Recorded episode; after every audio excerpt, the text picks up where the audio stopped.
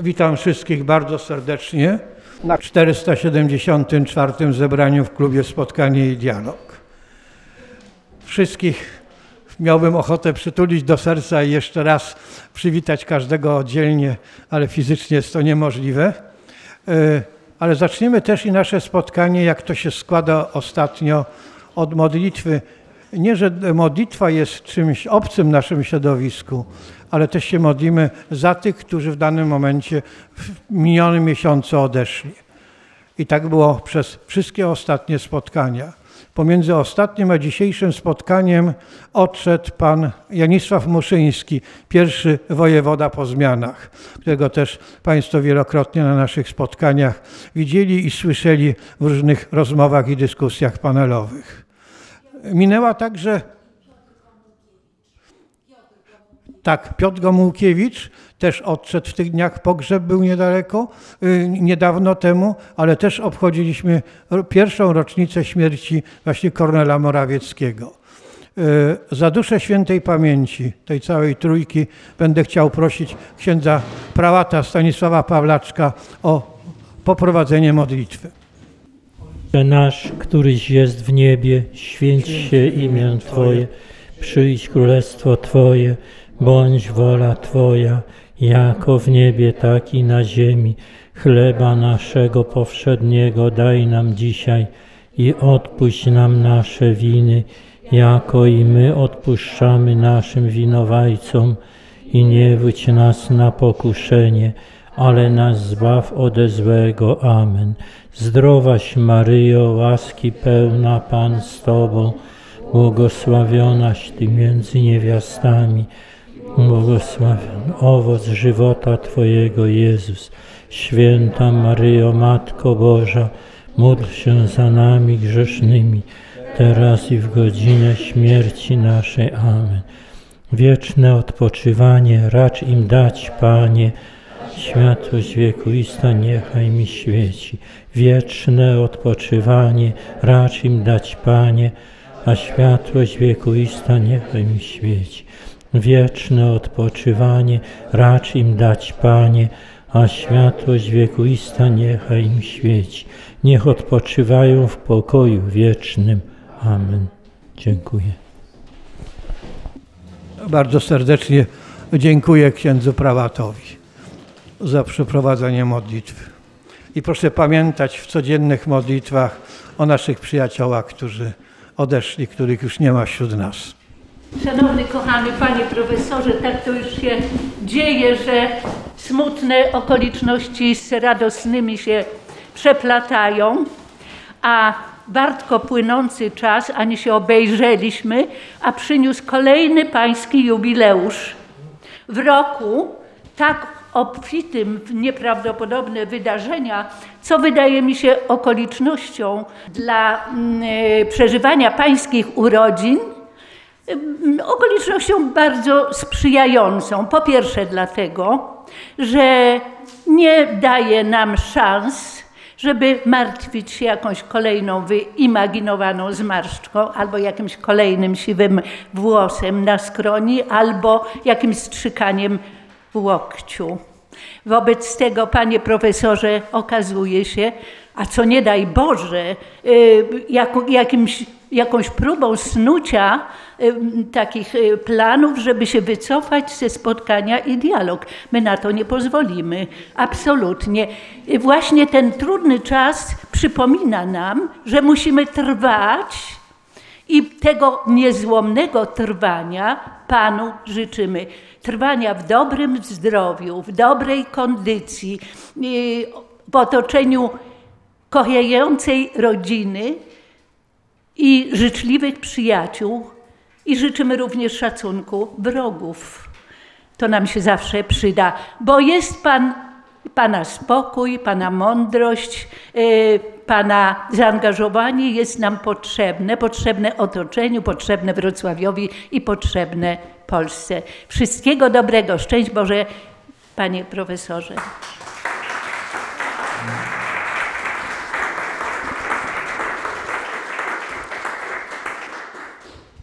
Panie profesorze, wielki nasz przyjacielu, nie tylko nasz, tutaj obecnych zebranych, ale jeszcze wielu nie, którzy chcieli, ale nie mogli przybyć. Chciałbym w imieniu tych wszystkich, którzy nie mogli przybyć, również złożyć, e, przede wszystkim podziękować za to, że tyle lat trwasz i e, ten patriotyzm, który masz w sercu, wyssany razem z mlekiem matki, e, rozmnażasz i zarażasz tym patriotyzmem innych pozostałych, nie tylko stosownie do, jak to się mówi, twojej fali tak wiekowej, ale i również młodych adeptów, którzy Polskę kochają i kochać będą coraz bardziej, jeśli będą mieć takich profesorów, jak ty jesteś. Chciałbym pogratulować tych wszystkich dokonań przez tyle lat, a to jest, no zebrało się tego dużo. Z racji pory nie będę tego wymieniał. No i wreszcie chciałbym co pożyczyć? Spełnienia wszystkich marzeń, pragnień, ambicji, aspiracji, pieniążku więcej, satysfakcji z dokonań minionych, aktualnych, a zwłaszcza tych przyszłych, Krótko mówiąc, życzymy, abyś był szczęśliwym i zadowolonym z życia i z siebie, a wszyscy bliscy razem z Tobą przy dobrej kondycji zdrowotnej. Wszystkiego najlepszego. Niech Matka Boża płaszczem swojej opieki otacza i wyprasza wszystkie potrzebne łaski dla Ciebie i dla wszystkich Twoich bliskich. Szczęść Boże. Dziękuję bardzo.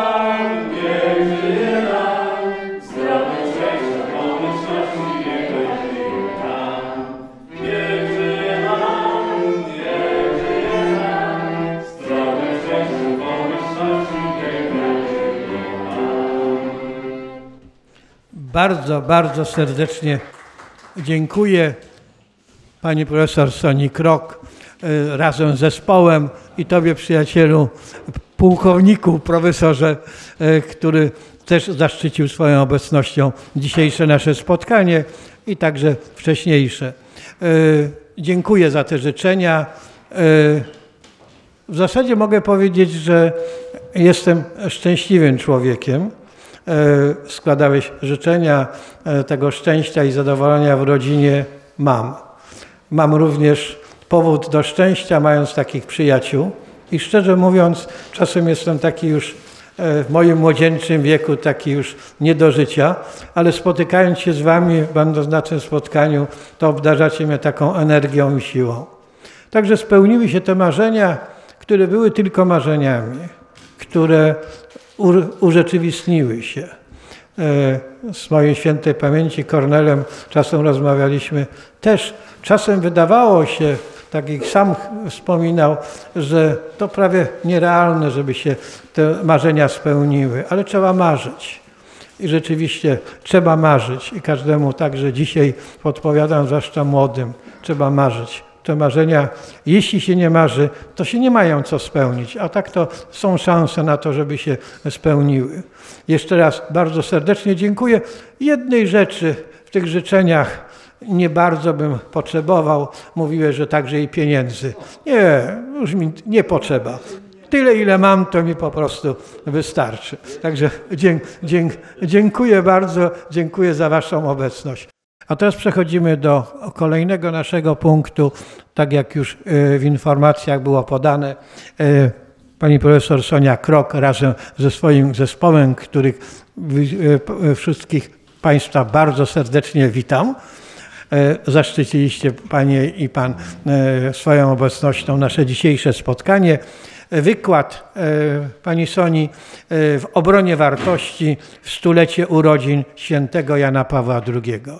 Dzisiaj jest to temat niezwykle aktualny, bo z tymi wartościami, o których wspominał, o które walczył, o które się upominał święty Jan Paweł II, dzisiaj nie tylko tutaj w Polsce musimy ciągle o tym pamiętać i niestrudzenie walczyć, to także też i w Europie i świecie obserwujemy, wiemy co się dzieje. I wobec tego temat bardzo, bardzo aktualny w naszej dzisiejszej polskiej europejskiej czy światowej rzeczywistości. Pani Soniu, bardzo serdecznie zapraszam. Tutaj jest mikrofon. Po tym spotkaniu będzie czas na bieżące wydarzenia polityczne. Jest okazja do rozmów na tematy, które nas dzisiaj szczególnie interesują w polityce, ale to będzie już ten ostatni, kolejny punkt naszego spotkania. Bardzo proszę Senior. Kiedy, proszę Państwa, kiedy 42 lata temu kardynał Karol Wojtyła został wybrany następcą świętego Piotra, rozpierała nas duma i radość, a także ogromna, ogromna nadzieja na odmianę polskiego losu i przywrócenie powszechnego szacunku dla świata wartości sponiewieranych przez komunę, a tak bliskich papieżowi i większości Polaków. Proszę Państwa, z pewnością wielu z nas ma jeszcze w pamięci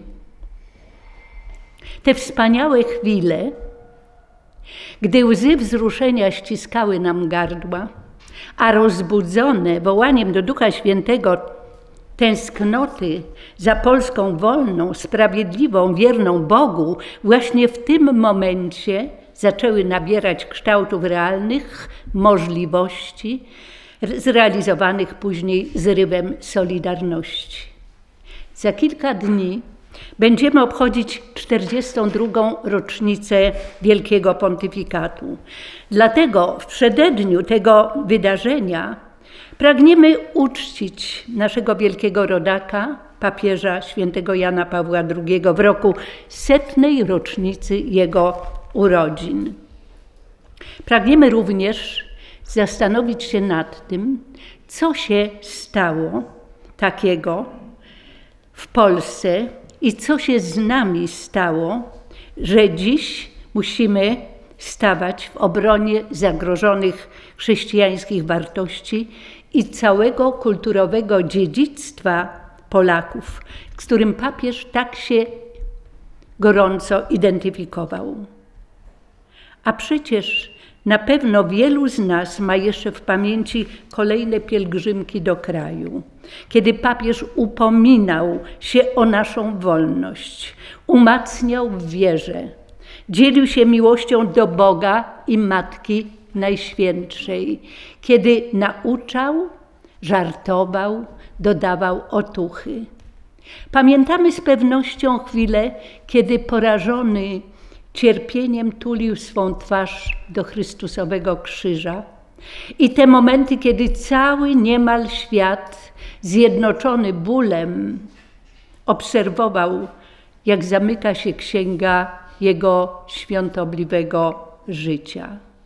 Z pewnością wielu z nas ma jeszcze w oczach obraz papieża pocałunkiem witającego i żegnającego polską ziemię, którą tak ukochał, wraz z jej niezwykłą historią, przyrodą i przebogatym dziedzictwem, skarbem chrześcijańskiego dziedzictwa. To dziedzictwo, zapoczątkowane przyjęciem przez Polskę chrztu, i pomnażane przez wiele pokoleń we wszystkich dziedzinach życia, zwłaszcza na niwie kultury i wiary, było przedmiotem szczególnej troski i dumy papieża.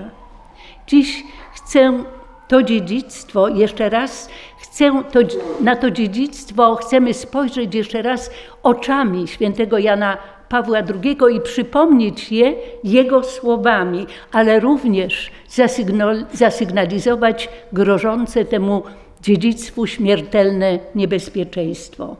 Kiedy mówimy o chrześcijańskim dziedzictwie, przychodzą na myśl piękne słowa katolickiego teologa Karla Ragnera, który w połowie ubiegłego wieku pisał, że człowiek i chrześcijanin ma misję kulturową, że kultura to jest życie na ziemi godne człowieka, że kultura jest wszędzie tam, gdzie człowiek nadaje swojemu życiu kształt bogatszy i głębszy, gdzie tworzy dzieła nauki, sztuki i poezji, gdzie wyciska znamie swej duchowości na ziemskim istnieniu i rozwija własną istotę.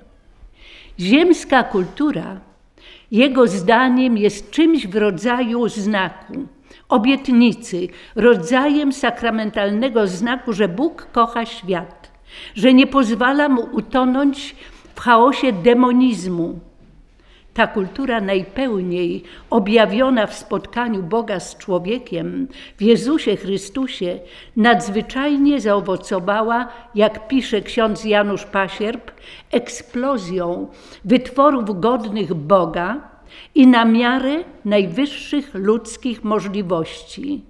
Tak się stało we wszystkich krajach chrześcijańskiej Europy i również nastąpiło w Polsce. Dlatego kiedy kilka lat temu uroczyście obchodziliśmy 1050. rocznicę Chrztu Polski, towarzyszyła nam niejedna refleksja nad narodzinami naszej materialnej i duchowej ojczyzny.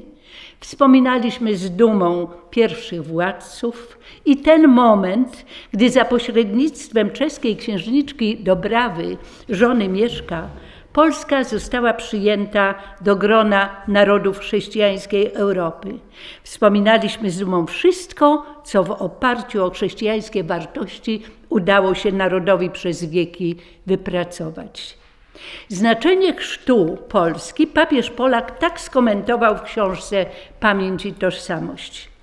Mówiąc o chrzcie, nie mamy na myśli tylko sakramentu inicjacji przyjętego przez pierwszego historycznego władcę Polski, ale też wydarzenie decydujące dla powstania narodu i dla ukształtowania się jego chrześcijańskiej tożsamości. Dzieje narodu polskiego święty Jan Paweł II wspominał wielokrotnie z miłością podkreślając z mocą, że naród jest wielką wspólnotą ludzi, których łączą różne spoiwa, ale nade wszystko kultura. Naród istnieje z kultury i dla kultury.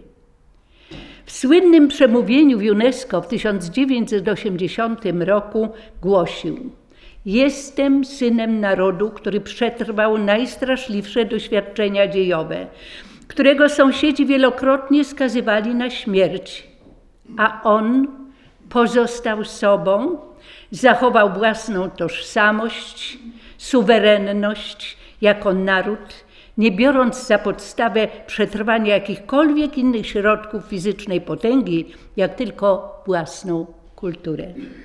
Związki tej kultury z chrześcijaństwem tworzyły i rzeźbiły naród pozwalały mu trwać, dźwigać się z upadków, tworzyć i zwyciężać w imię Chrystusa.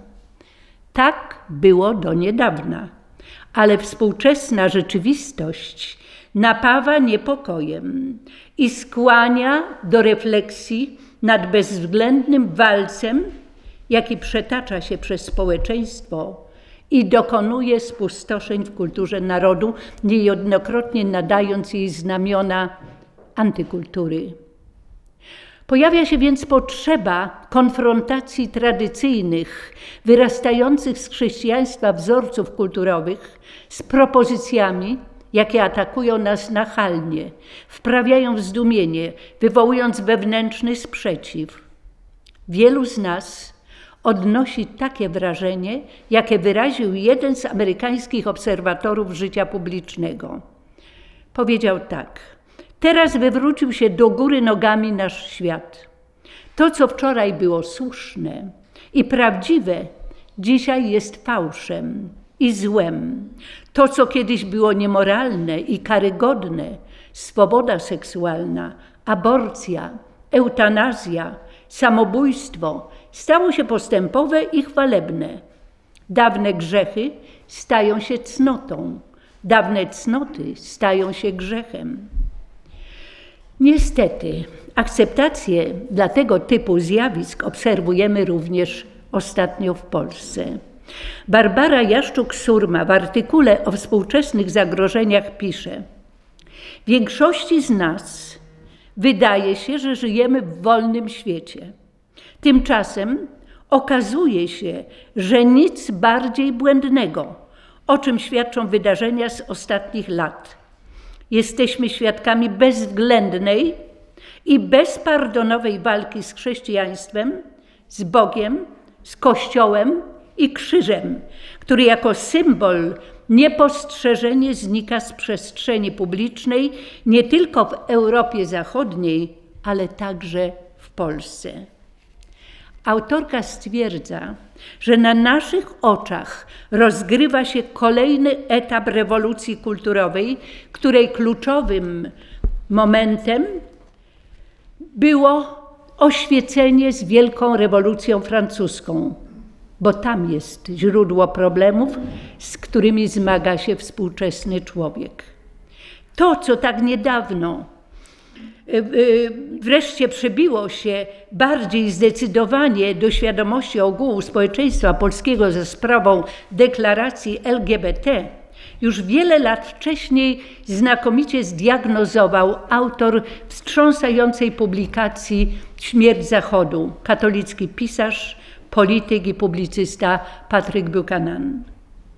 Nie sposób omówić wszystkich niepokojących zjawisk przedstawionych przez tego autora, ale również przez wielu polskich uczonych.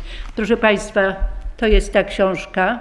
Polecam ją, jeżeli gdzieś jeszcze będzie można ją kupić, to warto ją przeczytać. Naprawdę znakomita rzecz, która diagnozuje całe zło, które w tej chwili się pojawia i panoszy na świecie, nie tylko w Stanach Zjednoczonych. Y, także wielu polskich uczonych, a jest ich sporo, którzy zajmują się tymi sprawami, między innymi ksiądz Dariusz Oko, który studiował w Niemczech i który opowiada i który mm, y, ma ogromną wiedzę na temat tych współczesnych zagrożeń, czy jeszcze inni publicyści i uczeni zwracają na to uwagę, ale widać, że społeczeństwo po prostu rzecz bagatelizuje i niewiele na temat tej właśnie szerzącej się tutaj ideologii wie cokolwiek. Y, warto więc przynajmniej na niektóre te zagrożenia zwrócić uwagę i sprawdzić, co nam rewolucjoniści kulturowi proponują w miejsce kultury tradycyjnej, opartej na chrześcijańskich wartościach. Oto ich najważniejsze propozycje. Po pierwsze, twierdzą, nie ma żadnego wyższego porządku moralnego i moralnego autorytetu. Bóg nie istnieje a rzeczywistość nadprzyrodzona to przesąd.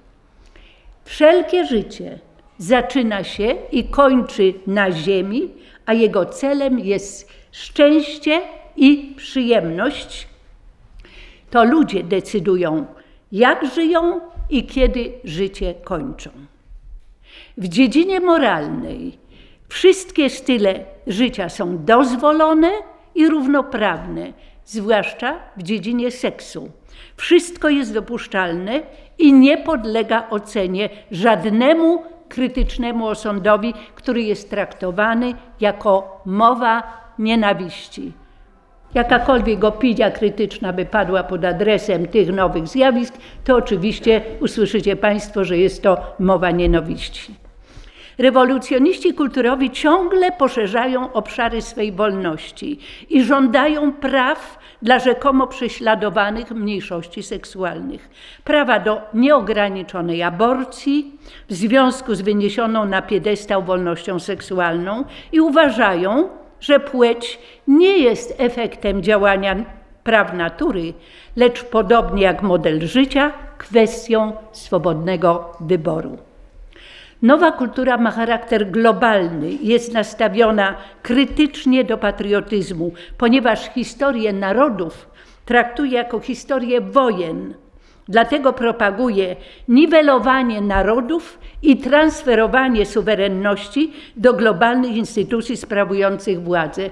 Nie przypominacie sobie Państwo, niedawno to było, jak jedna z pań polityk bardzo znanych zaproponowała, czy, czy zwróciła uwagę, że już nadszedł taki czas, że część suwerenności narodów trzeba, trzeba przekazać Unii Europejskiej. To już właśnie jest to. Naczelną zasadą rewolucji kulturowej jest równość wszystkich i wszystkiego.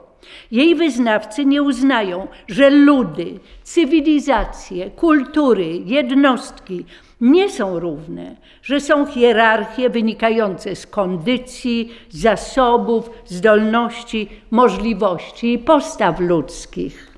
Jakbyśmy nie wiem jak chcieli, to i tak nie będziemy równi we wszystkim.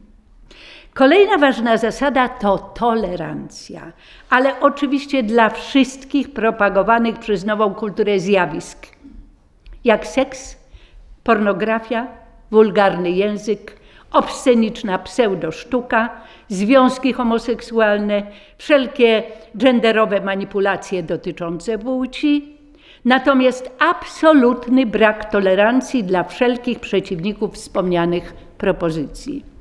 Dla rewolucji kulturowej wróg zawsze stoi po stronie konserwatywnej prawicy, której się nigdy nie przebacza i należy ją nieustannie odsądzać od czci i wiary z powodu chrześcijańskiego wyznania, tradycji, rodziny, niezgody na deprawację młodego pokolenia i destrukcję życia społecznego i niszczenie narodowych wartości. Jak już wcześniej zostało powiedziane, niekorzystne przemiany kulturowe przebiegają etapami. Od wspomnianego już kluczowego momenta, jakim y, było, y, była rewolucja francuska, co jakiś czas dają znać o sobie w sposób coraz bardziej intensywny kolejne etapy. Całkowite ich omówienie też nie jest, jest niemożliwe, bo na to trzeba więcej czasu, ale warto zwrócić uwagę na niektóre z nich, aby przekonać się, że mamy do czynienia z bezwzględnym dla chrześcijańskiej cywilizacji zagrożeniem, którego nie wolno bagatelizować i lekceważyć. Zagrożeniem, które niestety, ale objęło już swoim zasięgiem większość krajów zachodniej Europy, Amerykę, no i oczywiście zaczyna panoszyć się także u nas. Jedno z nich to neomarksizm, będący efektem działalności tzw. Tak szkoły frankfurckiej, czyli grupy marksistów, którzy stwierdzili w latach dwudziestych ubiegłego wieku, że próby eksportowania na zachód rewolucji bolszewickiej nie powiodły się. Nie powiodły się, zresztą podjęli potem komuniści próbę eksportu tej rewolucji prawda, na zachód przez trupa Polski. Nawet y, reżim komunistyczny na jakiś czas zapanował na, na Węgrzech, ale był to okres krótkotrwały. Komuniści przekonali się, że, że naocznie, że komunizm w wydaniu bolszewickim jest, nie ma szans, bo jest zbyt opresyjny. Jeden z tych właśnie panów pojechał do Moskwy i tam stwierdził, że po prostu nie ostoi się bolszewizm y, tak opresyjny, że nie ma szans przetrwania y, dłużej niż kilkadziesiąt lat. A nawet stwierdził, że jest komunizm znienawidzony przez samych Rosjan, którzy do tego komunizmu zostali przymuszeni siłą, a właściwie nie został z ich dusz wykorzeniony, wykorzenione chrześcijaństwo, nie zostało wykorzenione, a zwłaszcza kult Matki Najświętszej. Uznali więc, że póki chrześcijaństwo i kultura zachodnia nie zostaną wykorzenione z duszy człowieka, komuniści władzy nie obejmą. W założonym w 1923 roku we Frankfurcie Instytucie Marksizmu rozwijali i ulepszali swoje plany, dopóki w 1933 roku yy, nie zostali zmuszeni do ucieczki przed Hitlerem do Ameryki, gdzie założyli nową szkołę i swymi ideami zainfekowali cały intelektualny Zachód. Celem ich działania było, jest też celem działania ich następców, zdobycie władzy, ale nie przemocą, lecz przez uporczywe, długoletnie starania, aby zniszczyć chrześcijaństwo, tradycyjną rodzinę, moralność, patriotyzm, kulturę i edukację. Uznali, że ten cel można osiągnąć przez opanowanie wszystkich instytucji kultury i sztuki, kina, teatrów, szkół, uczelni, mediów i zawładnięcie umysłami młodego pokolenia przez taką formację psychologiczną, dzięki której to pokolenie odrzuciłoby przekonania moralne i społeczne rodziców jako ksenofobiczne, rasistowskie, seksistowskie, homofobiczne i przyjęłoby nową moralność i nową kulturę jako najskuteczniejszy środek prowadzący do celu. Uznano wszelkie formy deprawacji młodych. To ma być ten środek prowadzący do celu, zwłaszcza seksualizację od najmłodszych lat. Przez promowanie aborcji, eutanazji, wszelkiej odmienności seksualnej, oczywiście wszystko pod sztandarem wolności, równości i prawa do życia bez żadnych ograniczeń. Od lat 60. ubiegłego wieku najskuteczniejszą bronią w walce marksistowskiej lewicy z ideowymi przeciwnikami było etykietowanie ich jako chorych umysłowo, ziejących nienawiścią, niepoprawnych politycznie wsteczników.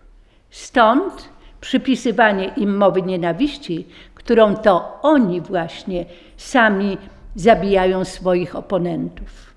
Trzeba pamiętać, że w latach 60.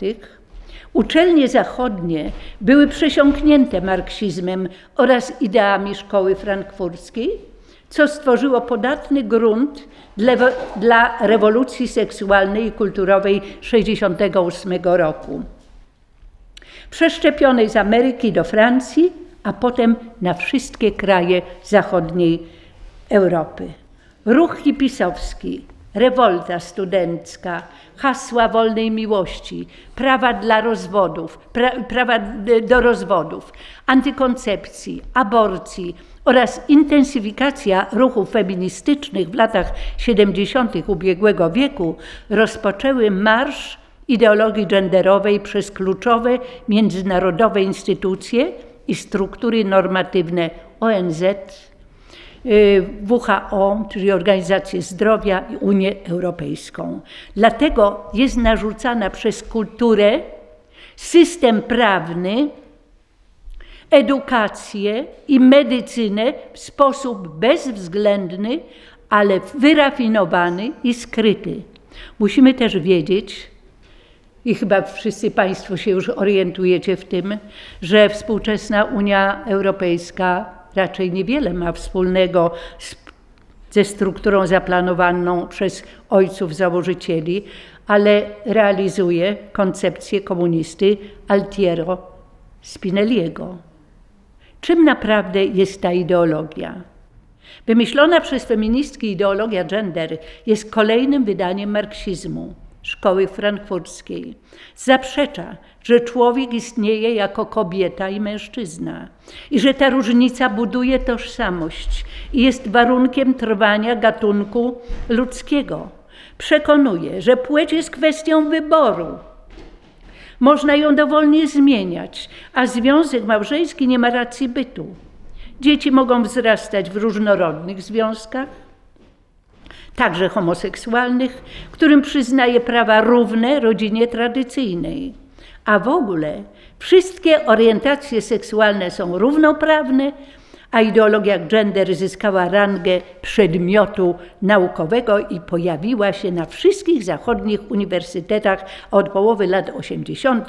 ubiegłego roku, także w Polsce, zwłaszcza po roku 1800. 1989. Na większości polskich uczelni istnieją genderowe koła i grupy naukowe. Jak się, jak, tak jak kiedyś marksistowskie. Oczywiście nie pozostaje to bez wpływu na kulturę masową, tematykę książek, bajek, wątków filmowych i serialowych. W ten sposób jesteśmy poddawani manipulacji służącej zmianie mentalności w celu zaakceptowania tych wszystkich zmian, które godzą w chrześcijański model życia, rodziny, kultury, sztukę, zainspirowaną blaskiem Ewangelii. Jak już wcześniej mówiłam, na taki model trzeba przede wszystkim odpowiednio wyedukować i wychować młode pokolenie. W Polsce ten proces zaczął się w 1997 roku z wprowadzeniem reformy edukacji w rządzie Buzka. Z programów nauczania wyrzucono historię, czy okrojono historię, historię literatury, okrojono klasykę literatury, która przecież, jak słusznie twierdzi dr Małgorzata Jaszczuk-Surma, utwierdza człowieka w kulturze. Przekazuje normy moralne, buduje tożsamość narodową, kulturową, jak i seksualną, a ponadto przekazuje międzypokoleniowy kod kulturowy. Widzimy te zmiany gołym okiem, ale przytłoczeni nawałem agresywnej propagandy, nie wiemy już czasem, czy całe, całe dziedzictwo chrześcijaństwa to niepodważalny dorobek pokoleń, zakorzenionych w Chrystusie, czy zjawisko, które tak łatwo można wyrugować z ludzkiego życia a marzy nam się szkoła jako rodzaj domu, gdzie się edukuje do prawdziwej mądrości oraz wychowuje i kształtuje młode charaktery w kierunku dobra, miłości i poświęcenia. Marzy nam się, czy, czy z jakimś już stęsknotą i z jakimś niedowierzaniem, niektórzy może wspominają model rodziny, która zaspokaja poczucie bezpieczeństwa i odwieczną potrzebę ludzkiego serca i potrzebę miłości. Pragniemy takiej kultury, w której stosunek do drugiego człowieka będzie nacechowany ofiarnością, życzliwością, szacunkiem, miłosierdziem, w której ciągle wyrastać będą wielkie osobowości i autorytety na miarę historycznych bohaterów i postaci świętych. Pragniemy takiej kultury, która da człowiekowi szansę rozwoju pełni człowieczeństwa, a nie redukowania go do sfery seksualności. Pragniemy takiej kultury, w której zostaną zachowane właściwe proporcje między człowiekiem a światem przyrody, a gloryfikacja natury nie przesłoni wielkości jej Pana i Stwórcy.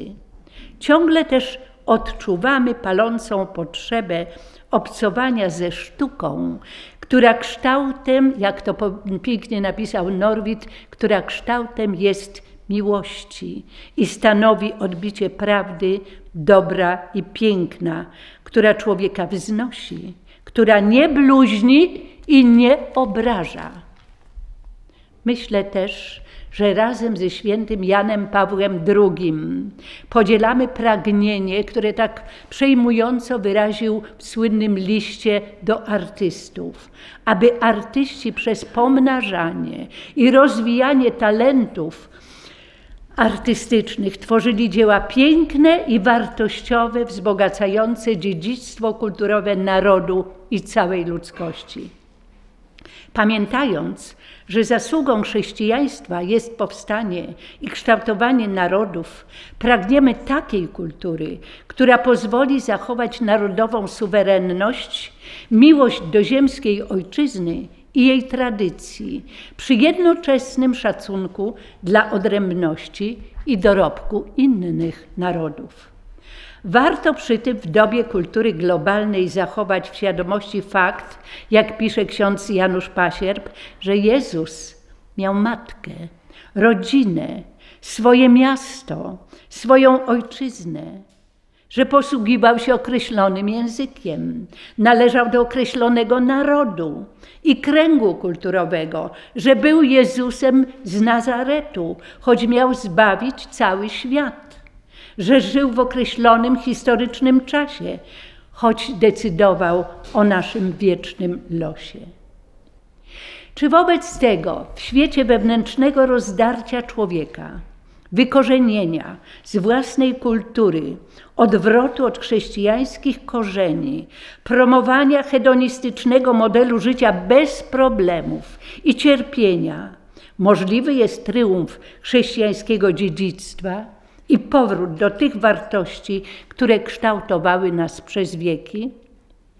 Ksiądz Janusz Pasier pisze, że chociaż groźne zmiany widoczne są gołym okiem, a nawet wydają się nieodwracalne, to przecież wiele zjawisk kultury tradycyjnej trwa nadal, a możliwość ich ocalenia widzi we wrodzonej człowiekowi potrzebie twórczości, która zawsze apeluje do sił rozwijających człowieka, do poczucia piękna i harmonii.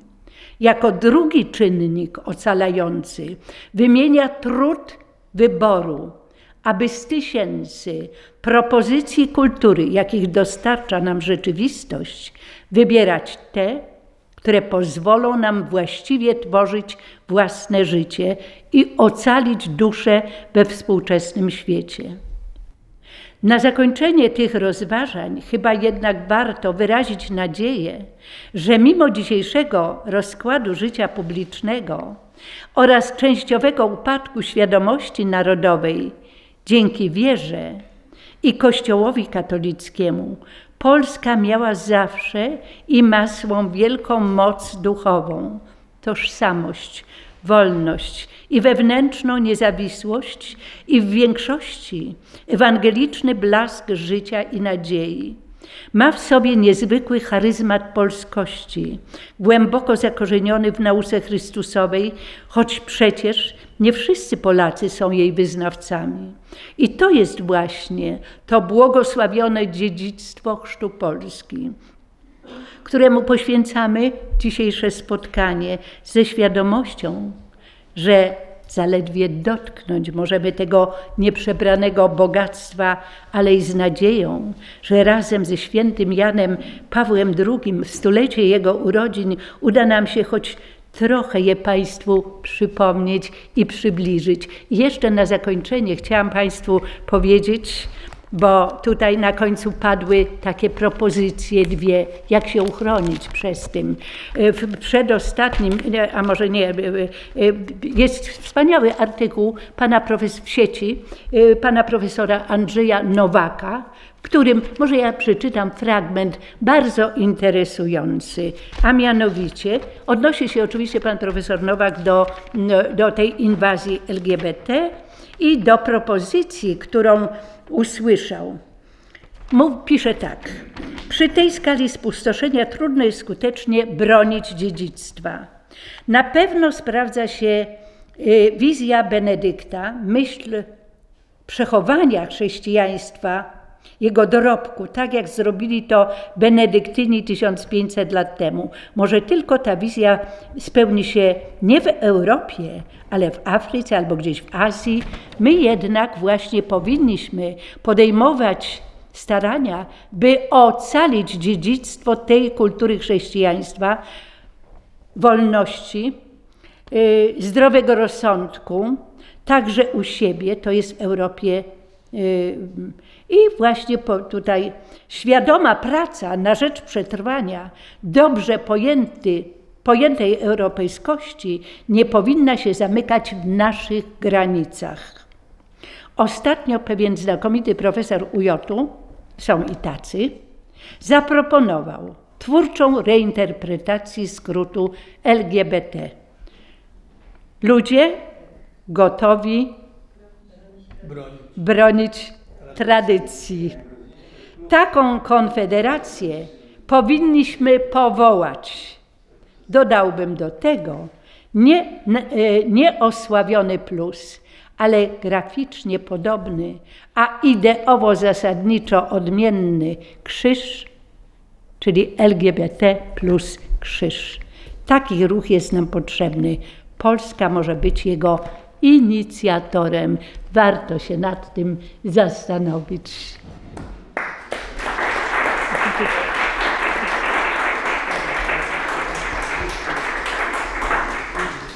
Bardzo serdecznie dziękuję za ten znakomity wykład e, w takim rysie historycznym, bo często zapominamy, że to, co się dzisiaj dzieje, miało swoje korzenie już 100 lat temu.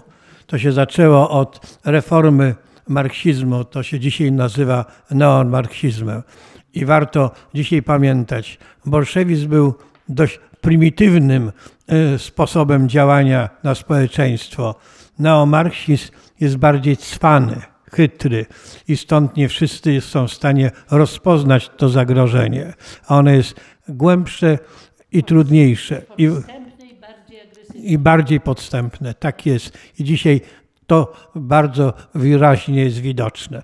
E, Teraz może w związku z tym wykładem, nim jeszcze e, oddamy mikrofon naszym artystom, e, z panią Sonią na czele, to pana profesora Sobiecha poproszę, bo w tym wykładzie się przejawiało także to, że i szkoła, i uczelnie, czyli świat nauki, ma wiele rzeczy do zrobienia. E, Miejmy nadzieję, że po rekonstrukcji tego rządu e, nowy minister e, będzie miał na tyle siły i determinacji, żeby w tym kierunku pójść. Chodzi o pana profesora Przemysława Czarnka. Pan profesor Sobiech dzwoni, dzwonił do mnie z propozycją, że może w imieniu klubu będzie wystosowane pismo do e, pana profesora e, i w imieniu naszego klubu przez aklamację, mam nadzieję, będzie przyjęte. Krzysztofie, bardzo Cię proszę o odczytanie propozycji tego listu. Jeżeli Państwo pozwolą, dwa słowa wstępu. Otóż znalazłem informację, że około 100 profesorów wystąpiło z pismem przeciwko powołaniu profesora Czanka na, na ministra. W tym momencie, tak sobie pomyślałem, 100 profesorów, około 10 10 tysięcy 10 tysięcy profesorów w Polsce 1%, ale to nie każdy tak patrzy. Później się wziąłem, popatrzyłem na tą listę, tam zaledwie paru jest profesorów, a większość takich osób towarzyszących nauce, e, takich w Polsce jest około 100 tysięcy. Więc 100 do 100 tysięcy to byłoby gdzieś jedna dziesiąta. Bo to tak trzeba, trzeba wiedzieć, jak, się, jak czytać pewne rzeczy, że 100 profesorów. Jeżeli Państwo pozwolą, to króciutko, to jest dyskusyjny klub Spotkanie i Dialog we Wrocławiu. Pan, y, pan y, doktor habilitowany Przemysław Czarnek, poseł na Sejm RP, minister edukacji i nauki INSPE. Szanowny Panie Ministrze, zgromadzeni na kolejnym 474 zebraniu klubu Spotkanie i Dialog, prawdopodobnie najdłużej działającego klubu dyskusyjnego w Polsce, przesyłam Panu gratulacje z okazji zapowiedzianej nominacji na stanowisko ministra w rządzie Zjednoczonej Prawicy. Łączymy także życzenia szybkiego powrotu do zdrowia, jakże potrzebnego na tym ważnym społecznie stanowisku.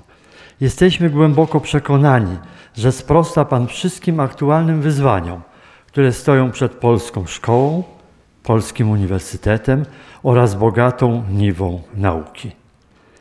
Niech dobry Bóg ma Pana w opiece. Z wyrazami należnego szacunku.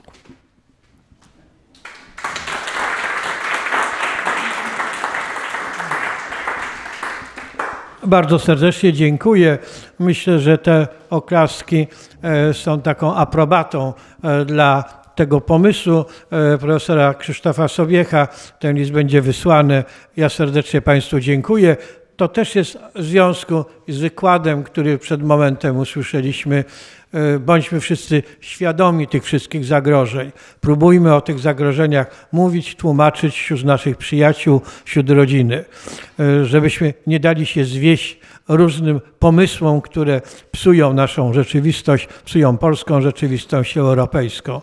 Tutaj też e, w wykładzie było wspomniane przecież założyciele tej chrześcijańskiej wspólnoty europejskiej właśnie opierali się na korzeniach. Wielokrotnie w rozmowach e, z panem profesorem Gebhardem, którego tu bardzo serdecznie witam, a to jest jeden z tych, którzy e, byli u zarania powstającej chrześcijańskiej wspólnoty europejskiej.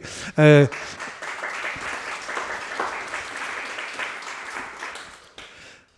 Czyli jesteśmy we właściwym gronie.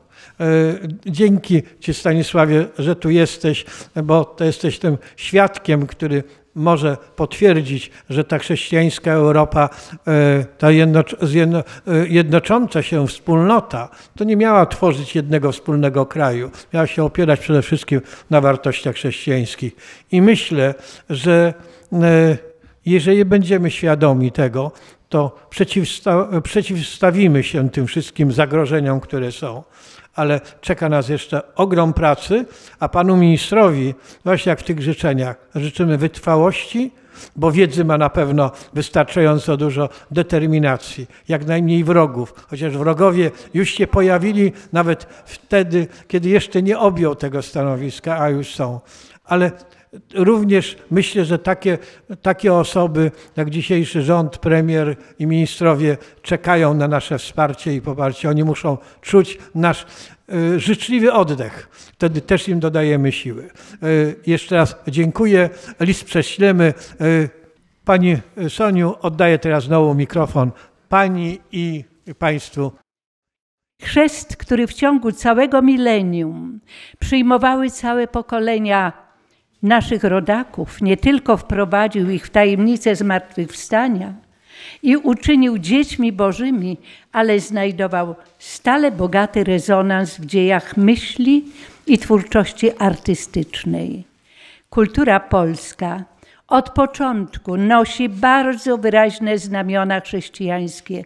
To nie przypadek, że pierwszym zabytkiem świadczącym o tej kulturze jest Bogu Rodzica mówił Jan Paweł II do młodzieży w Gnieźnie w 1978 roku, nazywając Bogu Rodzice pomnikiem polskiej kultury, wyznaniem wiary, polskim symbolem i dokumentem chrześcijańskiego wychowania. Zaśpiewajmy ją wspólnie. Ale zanim zaczniemy śpiewać, to ja co, jeszcze coś Państwu chcę podpowiedzieć, bo jak widzę tutaj, patrzę na Państwa, to nie wszyscy chodzili do szkoły w tym czasie, kiedy Bogu Rodzica była obowiązkowym y, tematem na lekcjach języka polskiego. Dlatego nie wszyscy prawidłowo y, właśnie te, te słowa mówią. Zwracam uwagę na słowo zyszczy. Nie żadne ziści, tylko zyszczy, czyli zyskaj, pozyskaj. A chcecie Państwo wiedzieć, co oznacza słowo dziela, Twego dziela? Kto wie? Kto wie? Ręka w górę. Dziela to jest przyjmek dla, który znajduje się tutaj w kolejności innej niż współczesna. Czyli gdybyśmy tłumaczyli, byłoby dla Twego chrzciciela, dziela czyli Twego dziela chrzciciela Bożycze, czyli Bożycu byśmy powiedzieli dzisiaj, tak jak Paniczu, czyli Synu Boży.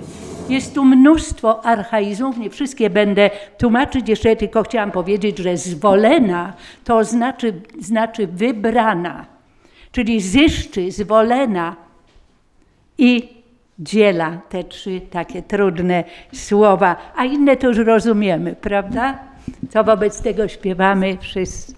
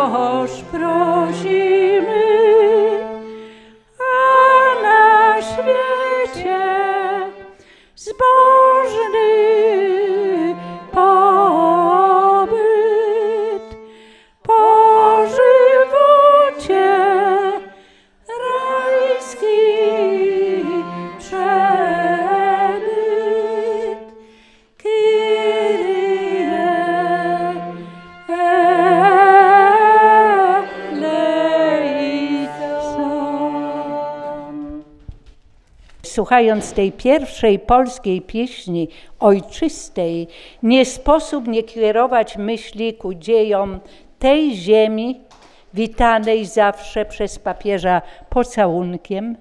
Mówił o tym przejmująco. Pocałunek złożony na ziemi polskiej to jakby pocałunek złożony na rękach matki albowiem ojczyzna jest matką ziemską, jest matką, która wiele przecierpiała. Dlatego ma prawo do miłości szczególnej. Proszę Państwa, o ojczyźnie pisało wielu poetów, szczególnie tych romantycznych. Pamiętamy jeszcze te słowa o tęsknocie Mickiewicza, Norwida, i o ojczyźnie i Słowackiego, i Krasińskiego, i wielu innych. Współczesny poeta Węgrzyn pisze, rozkołysana płaczem dzwonów, okaleczona przez tyrana, za to, że byłaś zbyt gościnna, kołem historii połamana i uświęcona na ołtarzach poprzez Golgotę sensem trwania, wstająca tyle razy z grobu, przez cud zwycięstwa zmartwychwstania. Ojczyzno moja, wierna Bogu, wpisana krwią w niełatwe dzieje, bo tylko Twe odwieczne prawo budzi w nas męstwo i nadzieję. Ale posłuchajmy, co o ojczyźnie mówi papież w jego poemacie, którego fragment usłyszymy za chwilę. Jest to fragment poematu Stanisław. Recytuje pan Józef Józak. Ziemia przebiega w oknach, przebiegają drzewa i pola, i mieni się śnieg na gałęziach, a potem w słońcu opada i znowu zieleń, młoda naprzód, potem dojrzała, wreszcie gasnąca jak świece. Ziemia polska przebiega w zieleniach, jesieniach i śniegach. Chłonie ją pieszy wędrowiec z krańca do krańca trudno przejść. I ptak nie przeleci tak łatwo, lecz samolot w godzinę pochłonie tę przestrzeń, ojczyznę zamknie w swój kwadrat.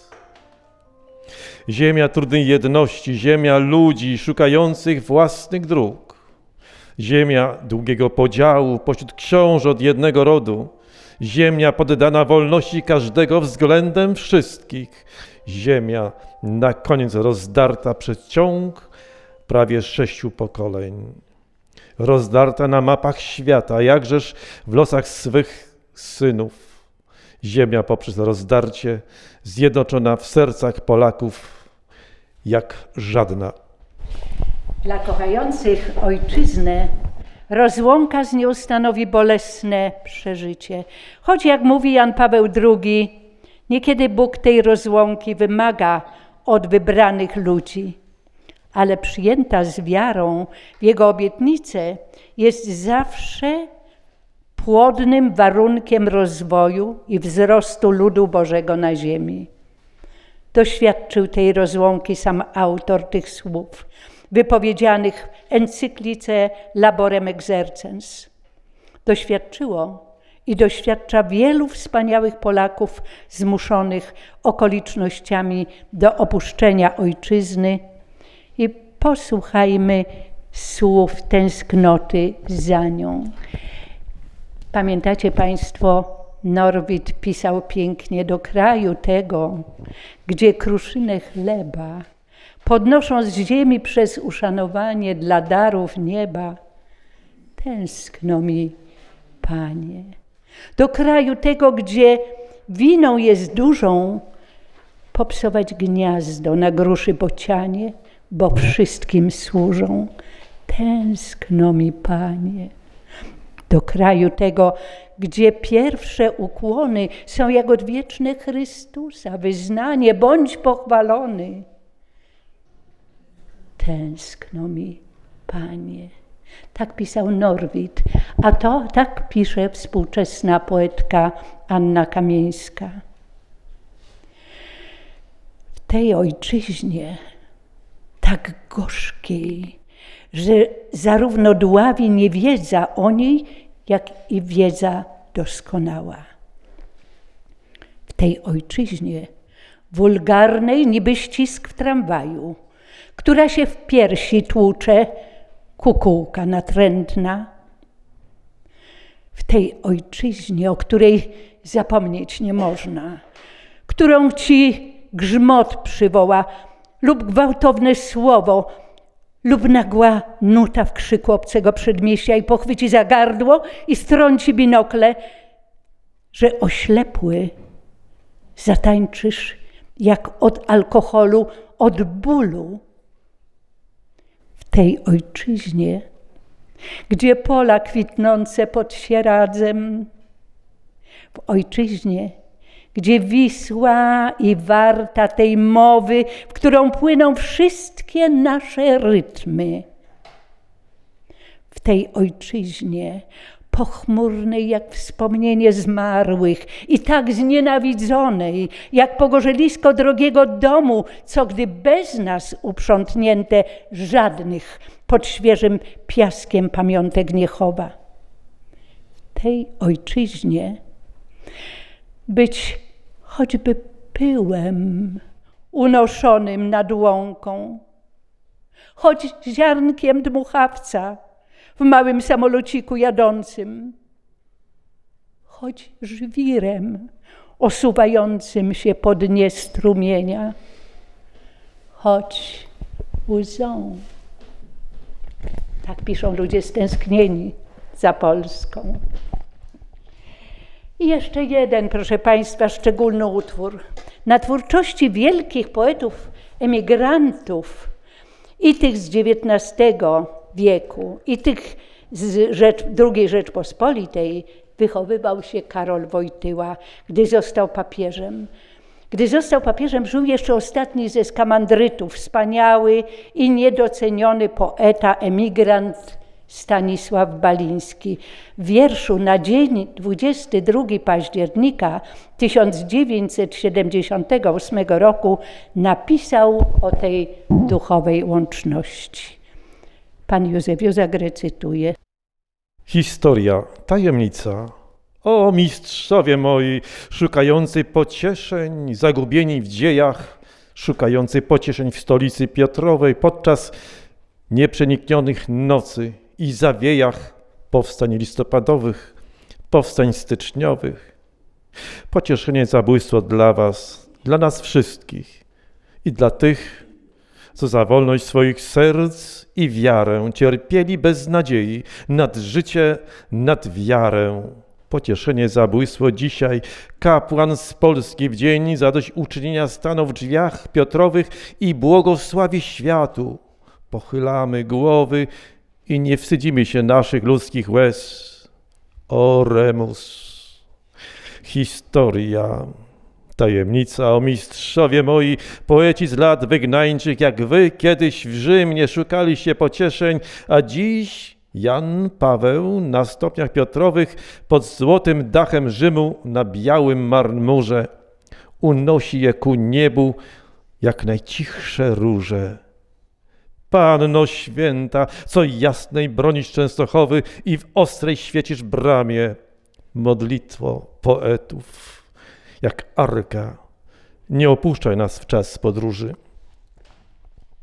Ewangelia nadała znaczenie pojęciu, nowe znaczenie pojęciu ojczyzny w pierwotnym sensie oznacza to, co dziedziczymy po ziemskich ojcach i matkach. Ojcowizna, którą zawdzięczamy Chrystusowi, skierowuje to, co należy do ludzkich ojczyzny i kultur w stronę wiecznej ojczyzny.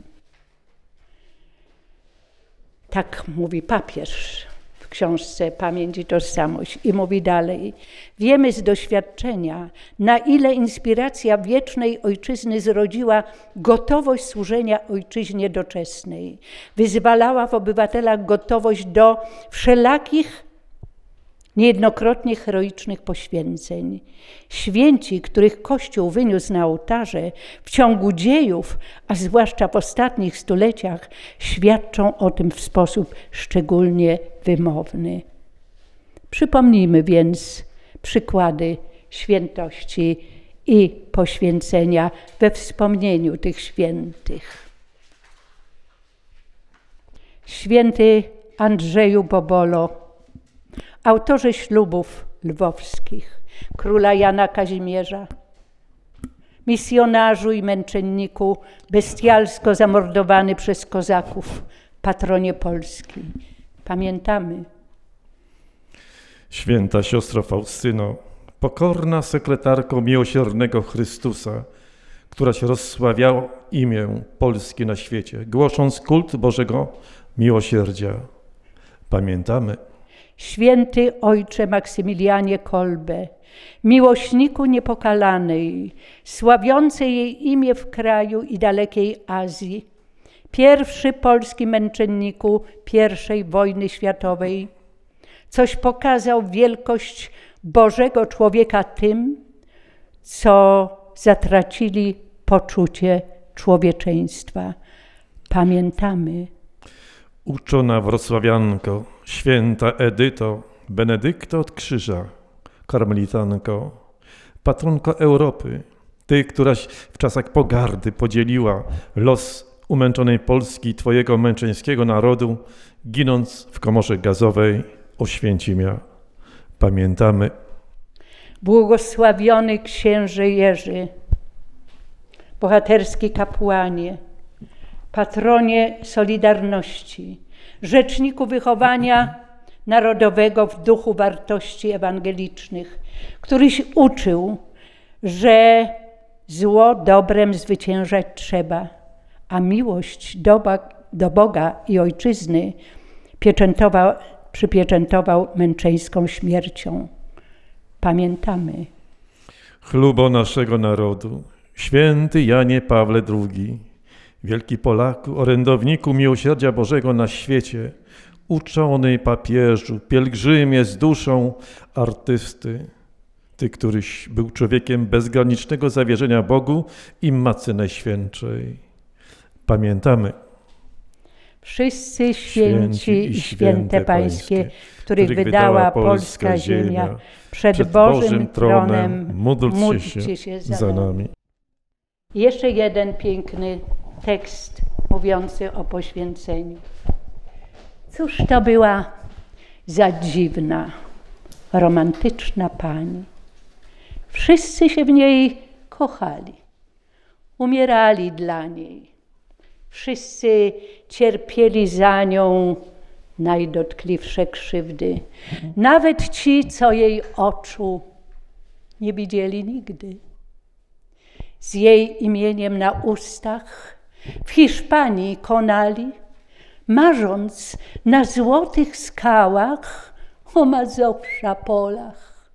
Dla niej się w czarnych płaszczach podróżnych zjeżdżali do fosforycznych portów Konstantynopola.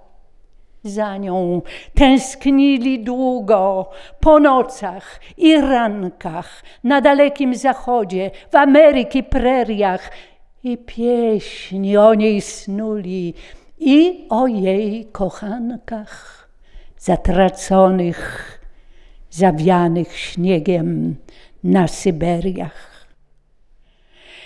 Mówią im obcy ludzie, po co cierpieć dla niej? Tłumaczą, że nie warto, że jak gwiazda pierzcha. Ale oni nie słyszą. Na śmierć zakochani i dalej za nią gonią, po lądach, po zmierzchach i dalej znoszą dla niej pod niebem nieszczęścia. Śmiertelny chłód wygnania na mongolskich mrozach. I w nowe idą piekło, zaciskając pięści na dno upodleń ludzkich w niemieckich obozach. I dalej o nią walczą na Norwegii śniegach i na piaskach Egiptu, w rozpalonym wietrze. Umierają samotnie w galijskich szeregach i w Anglii wiecznie wolnej wznoszą się w powietrze. Wszystko dla niej poświęcą i zniosą w milczeniu na przekór wszelkim próbom, które los przynosi. A ona, ranna w serce, bezbronna w cierpieniu, niczego od nich nie chce i o nic nie prosi. Tylko czasami nocą, gdy rozpacz opada i gdy Chopin jak widmo gra im na pianinie, zjawia się w czarnej sukni, staje przy nim blada i mówi do nich cicho, że jest, że nie zginie.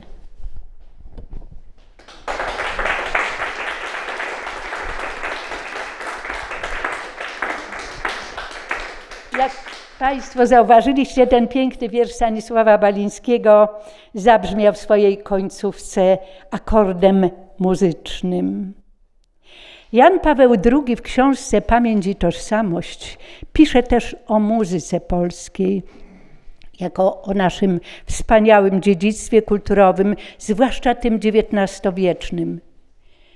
Pisze tak: Nigdy przedtem muzyka polska nie osiągnęła takich poziomów, jak w twórczości Fryderyka Chopina, Stanisława Moniuszki i wielu innych kompozytorów, których dziedzictwo artystyczne przenieśli, którzy dziedzictwo artystyczne przenieśli w przyszłość. My możemy jeszcze dodać, że nikt doskonalej nie wyraził tego zadania jak Chopin. Proszę Państwa, dziś w takich dosyć trudnych warunkach, bez fortepianu, usłyszymy Chopina w wykonaniu wiolonczelowym. Pani Agnieszka Stroińska, znakomita wiolonczelistka wrocławska, wykona pieśń Fryderyka Chopina, pieśń Życzenie.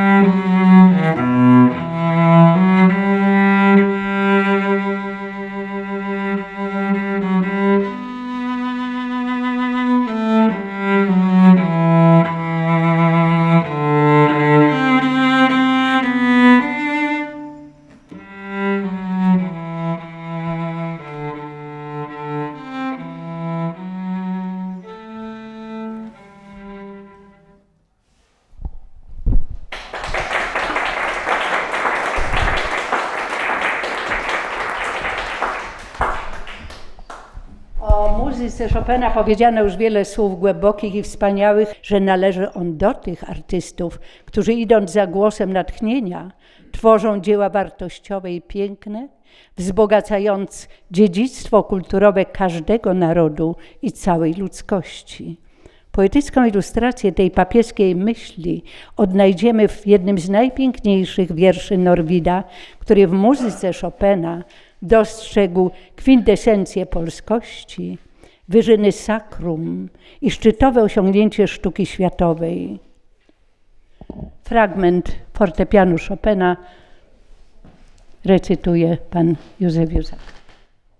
Byłem u ciebie w te dni, Fryderyku, którego ręka dla swej białości alabastrowej i wzięcia i szyku i chwiejnych dotknięć jak strusiowe pióro mieszała mi się w oczach z klawiaturą słoniowej kości. I byłeś jak owa postać, którą z marmurów łona niżlie kuto odejma dłuto geniuszu wiecznego Pigmaliona, a w tym coś grał Taka była prostota, doskonałość peryklejskiej, jakby starożytna, która cnota w dom modrzewiowy wiejski, wchodząc, rzekła do siebie.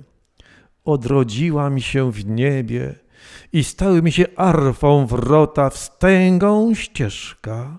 Hostię przez blade widzę zboże, Emanuel już mieszka na taborze i była w tym Polska od zenitu. Wszech doskonałości dziejów wzięta tęczą zachwytu Polska, przemienionych kołodziejów, taż sama zgoła złoto pszczoła, pozdał ci, żebym ją na krańcach bytu. Słuchając pięknych tekstów naszej kultury, mogliście Państwo przekonać się, jak bardzo przepojone są narodowym duchem, jak przejmująco ilustrują dzieje narodu. Wiemy, że te dzieje nie zawsze były idylliczne, że zawierają momenty chwalebne i haniebne, zwycięstwa i klęski, wzloty i upadki. Jest to prawidłowość dotycząca wszystkich narodów. Stąd sądy o narodzie muszą być różnorodne. Cała nasza literatura przepojona jest takimi opiniami od najdawniejszych czasów po współczesność. Proszę Państwa, powstało wiele w literaturze jest mnóstwo opinii o nas, jacy my to jesteśmy. Pisał o tym Sienkiewicz, pisali nasi romantycy i piszą także współcześni twórcy. Może tylko przytoczę jeden krótki fragment słowackiego. Wielcyśmy byli i śmieszniśmy byli, bośmy się duchem Bożym tak popili, że nam pogórza ojczyste grobowce przy dźwięku letni skakały jak owce, a górą onym skaczącym na głowie stali olbrzymi miecza aniołowie. Teraz jesteśmy z ducha wytrzeźwieni, bracia rozumni, czciciele pieczeni, w głowach się nie ćmi jak pierwej słonecznie, fletnie nie grają, mogiły śpią wiecznie czas nasz zgodzony z ziemi zegarami. Stoim i śpiemy, a świat śpi pod nami. Proszę Państwa, tam fletnie grały, a teraz usłyszymy jeszcze jeden utwór muzyczny. Już zaraz kończymy, zaraz kończymy, bo jeszcze muszę powiedzieć słówko.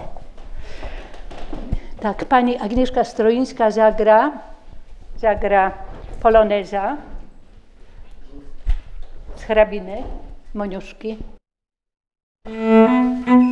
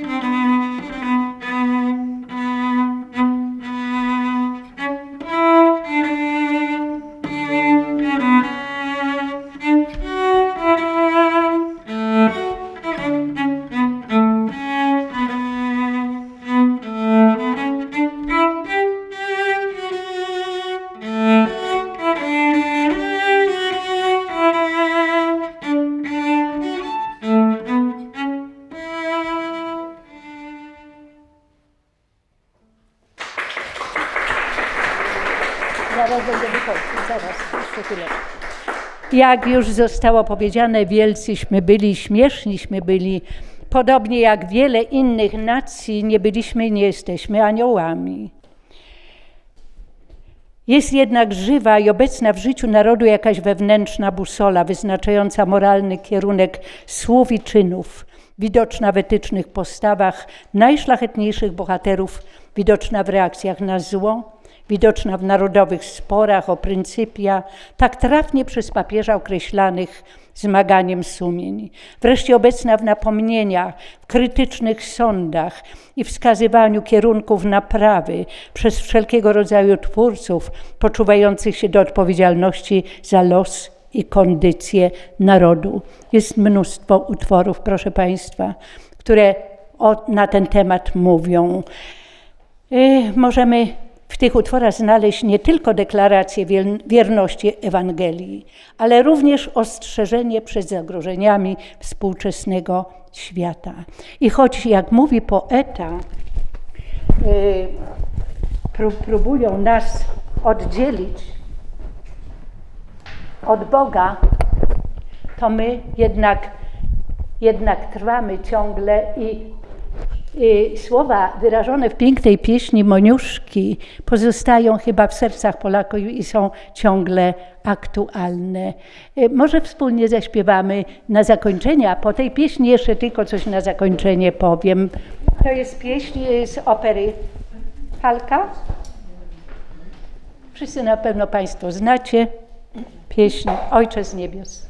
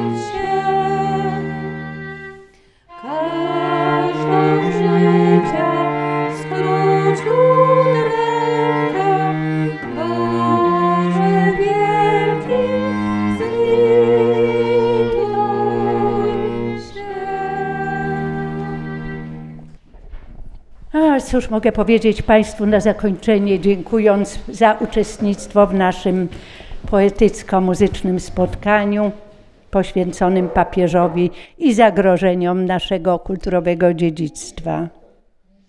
Pragnę Państwa prosić o czujność, o aktywność, o odwagę, o nieustające trwanie przy tym dziedzictwie, które jest owocem przyjęcia przez Polskę chrztu.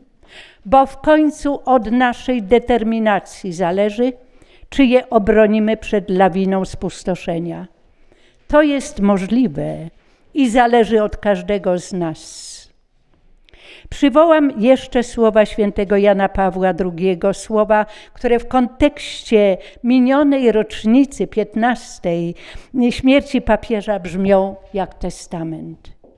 Zanim stąd odejdę, proszę Was, abyście całe to dziedzictwo, któremu na imię Polska, raz jeszcze przyjęli z wiarą, nadzieją i miłością, taką, jaką zaszczepił w nas Chrystus na Chrzcie Świętym, abyście nigdy nie zwątpili i nie znużyli się i nie zniechęcili, abyście nigdy nie podcinali korzeni, z których wyrastamy. Pamiętajmy również słowa skierowane wprawdzie do młodzieży, ale myślę, że ważne dla wszystkich, a starsi mogą je przecież młodym przypominać. Pozostańcie wierni temu dziedzictwu. Uczyńcie je przedmiotem szlachetnej dumy. Przechowajcie to dziedzictwo. Pomnóżcie je. Przekażcie je następnym pokoleniom.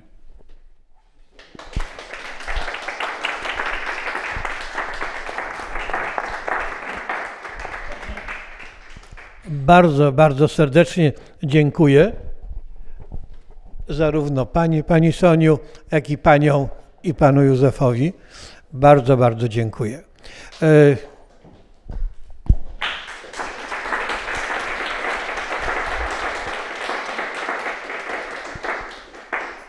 I myślę, już e, czas nas nagli. Wobec tego jeszcze takie bardzo krótkie komentarze. Liczę również i na głosy e, tutaj obecnych przyjaciół, e, bardzo skondensowane i krótkie. Ta nadzieja jest potrzebna. Ta walka o zachowanie naszych wartości, które są istotne nie tylko dla nas, Polaków, dla Polski, ale także dla Europy i świata. To sprzyjającą sytuację i możemy za to właśnie podziękować Panu Bogu, że e, przeszliśmy przez te kampanie wyborcze w sposób zwycięski. Zakończyły się e, ten rząd Mateusza Morawieckiego, mam nadzieję, będzie mógł kontynuować tą zmianę Polski, walkę o te wartości również wybór prezydenta Andrzeja Dudy. To są wszystko te elementy, które mogę odczytywać jako znaki od Pana Boga, e, że w Polsce idziemy w dobrym kierunku. Aczkolwiek też nam wszystkim jest potrzebna nadzieja. Po tym, jak niektórzy odbierali zawirowaniu, e, które miało miejsce w związku e, z wahającą się koalicją tej szeroko pojętej prawicy, wiele głosów zatroskanych przyjaciół dzwoniło i pytało, co będzie, zaniepokojonych. E, starałem się e, optymistycznie kierować te uczucia i słowa. Mówię spokojnie, miejmy nadzieję, że to wszystko się z Bożą pomocą i światłem Ducha Świętego potoczy dobrze. I mając jeszcze różne inne informacje, y, wiedziałem, że może słowo wiedziałem to za dużo, określałem to prawdopodobieństwo 75%, że te zawirowania y, skończą się, idziemy ku dobremu. Są tu na sali osoby, które słyszały ode mnie tego typu słowa. Na 75% jestem przekonany, że to się skończy dobrze. Stało się i możemy to podziękować e, tym wszystkim, którzy się przyczynili do tego zwycięstwa.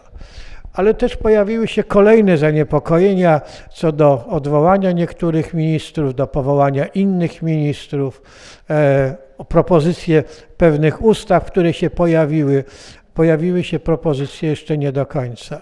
I też w tym samym duchu chcę powiedzieć, y, żeby zaufać, że to pójdzie w dobrą stronę. Nie martwy się, nie e, szerzmy w naszych gronach e, takich obaw, co to będzie, to już e, się nie da niczego uratować. Nie.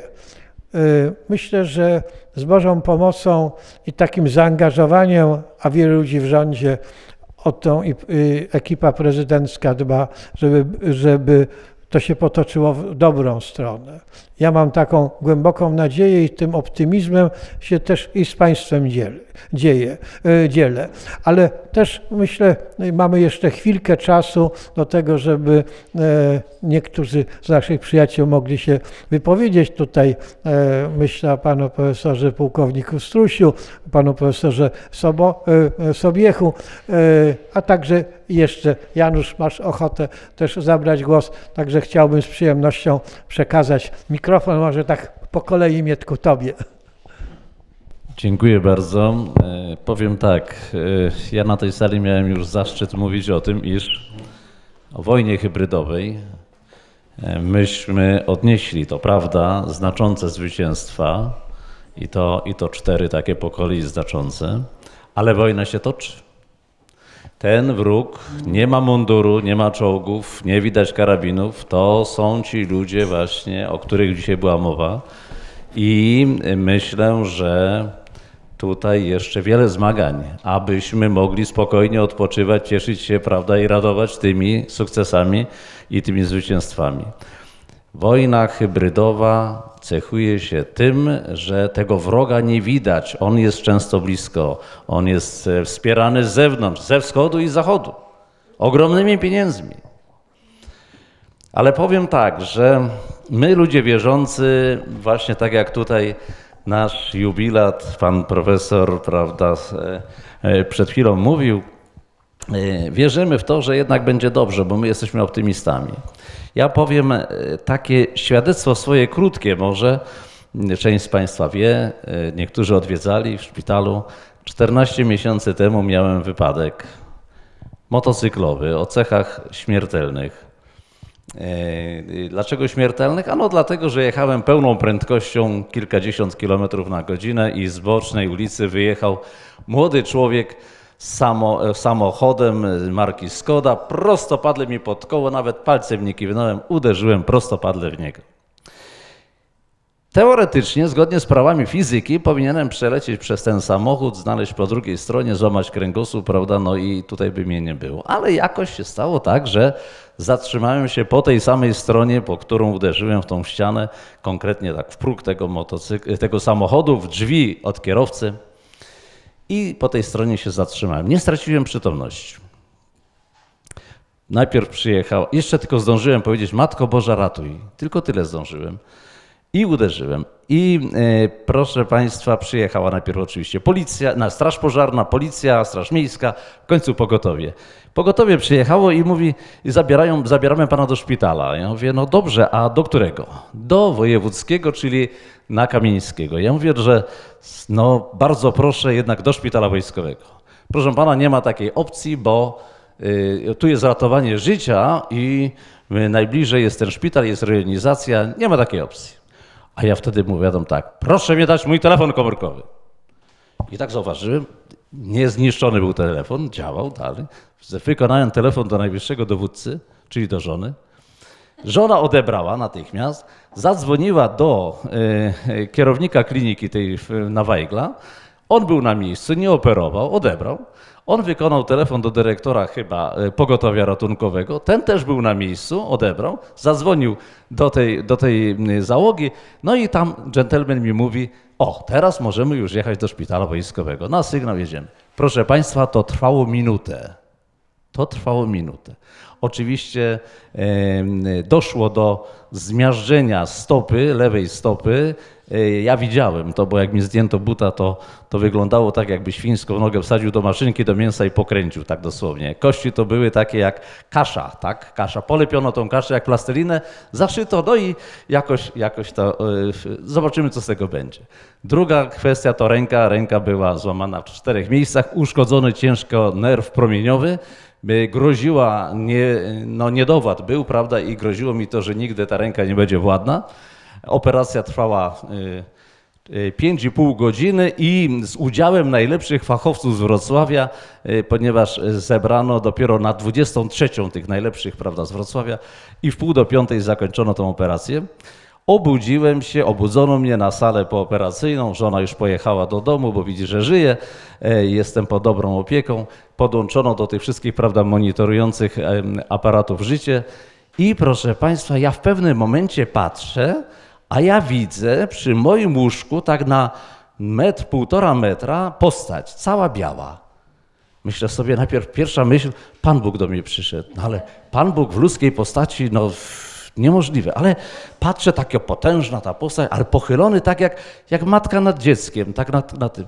Patrzę, nie mogę dostrzec y, rysów twarzy, bo w pół do piątej, dopiero tak y, świt za chwilkę będzie. Taki, taki prze... Patrzę, święty Jan Paweł II. I w tym momencie tak mi się zrobiło lekko, tak fajnie, zamknąłem oczy i tak, tak przyjemnie, ale przecież nie mogę spać, jak taki gość tutaj do mnie przyszedł. Otworzyłem oczy, już go nie było, ale krzesło było. Państwo też może niektórzy byliście w szpitalu i wiecie, że na tej sali intensywnej terapii nie ma krzesła. Pytałem lekarzy, nikt nie przyniósł, żadna pielęgniarka, nikt, to krzesło było. Proszę Państwa, później, e, oczywiście po kilku miesiącach, jak opuszczałem ten szpital, to zarówno i e, lekarze, jak i pielęgniarki to mówili, że wszyscy mówili, że mieliśmy do czynienia z cudem, bo widzieli uszkodzenie tej nogi zwłaszcza. E, e, Zresztą sam słyszałem, jak e, licytowano się, ile będzie trzeba amputować tej nogi, tak, jeszcze, tak, bo to zmiażdżenie trzeciego stopnia, asfalt, to, to wszystko takie razem groziło czym? Martwicą tkanek miękkich, a żeby ratować życie to. Proszę Państwa, jak tylko powiedziałem o tym e, jednemu z przyjaciół, przysłał mi e, relikwie, te relikwie mam zawsze e, przy sobie i chciałbym tak właśnie o tym powiedzieć, że my wszyscy, którzy wierzymy w świętych obcowanie, to, to proszę Państwa, no, możemy zawierzyć również w to, że, że y, do którego się tak często modlimy, wspominamy. Zresztą myśmy byli, mieliśmy zaszczyt, jeszcze taką powiem, na, taką, taką na, dla, dlaczego tak się tak czuję wyróżniony, nie wiem, ale y, w 1990 roku byłem z dziećmi na y, Watykanie, byliśmy w Bazylice Świętego Piotra i mieliśmy zaszczyt, proszę Państwa, przepraszam, 1995 roku, przepraszam, 95. I mieliśmy zaszczyt, proszę Państwa, yy, spotkać się z Ojcem Świętym, gdy tak wychodził, a my tak przy barierce, te moje dzieci pobłogosławił, zapytał się, skąd, skąd jesteście? A ja mówię, Ojcze Święty z Wrocławia. Z Wrocławia, no faj. Ojcze Święty, zapraszamy do Wrocławia do Wrocławia. No i tak się jeszcze witał z innymi do Wrocławia, do Wrocławia. Ja się dowiaduję za jakiś czas, że kongres eucharystyczny jest ogłoszony we Wrocławiu.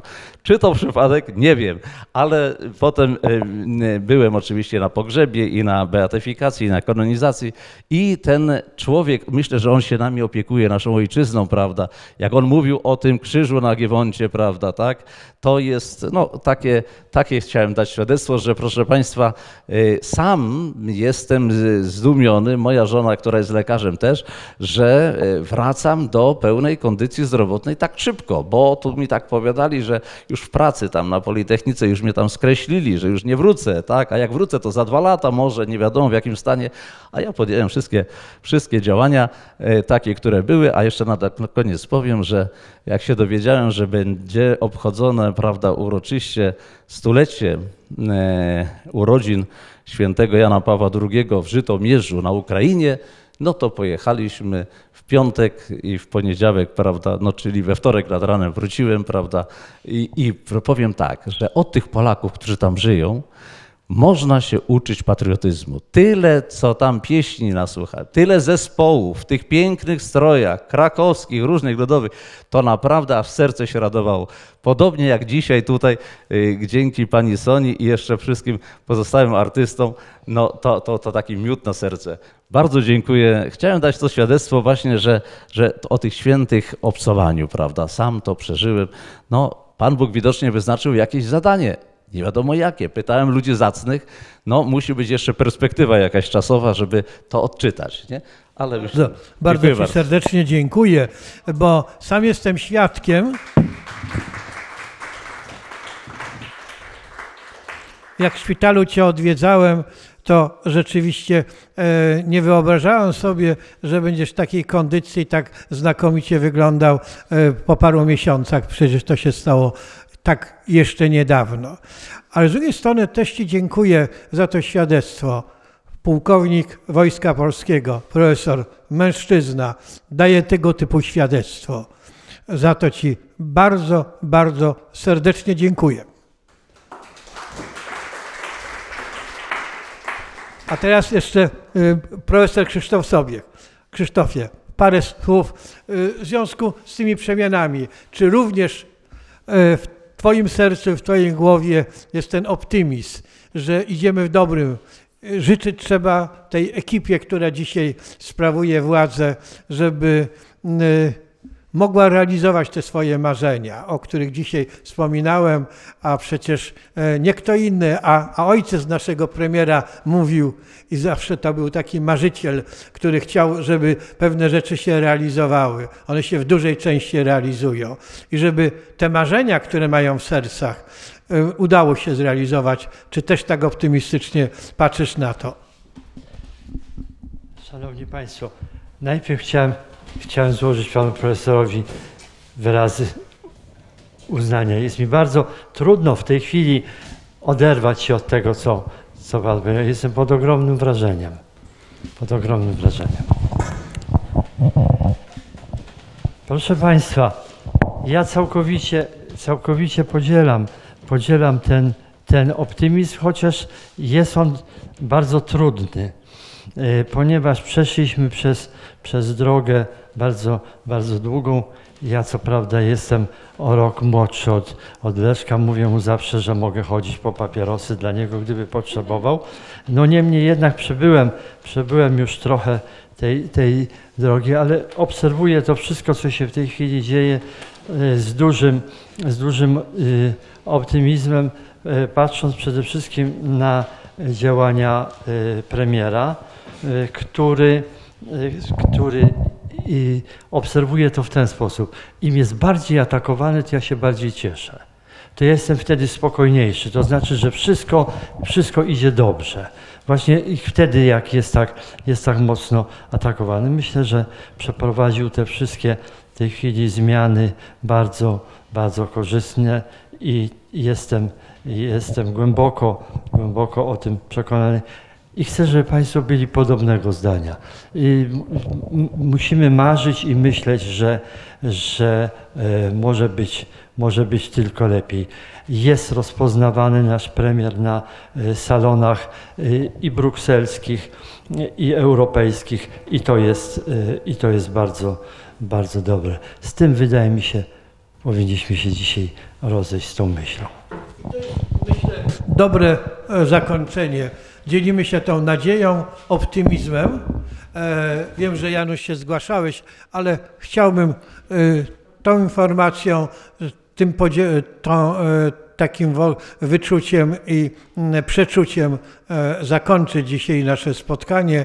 Chciałem wszystkim biorących udział bardzo serdecznie podziękować Pani Soni i Panią i Tobie, Panie Józefie, e, Państwu za przybycie i zapraszam na 475. zebranie klubu Spotkanie i Dialog. To będzie 4, 4 listopada, też w jakiś sposób związane z Janem Pawłem II. E, ten wiersz, który e, już nie ma czasu, żeby jeszcze pan Józef mógł przedstawić, będzie okazja, bo to będzie właśnie imieniny będzie to święto, świętego Karola. E, ja Państwu serdecznie dziękuję i do zobaczenia z Panem Bogiem.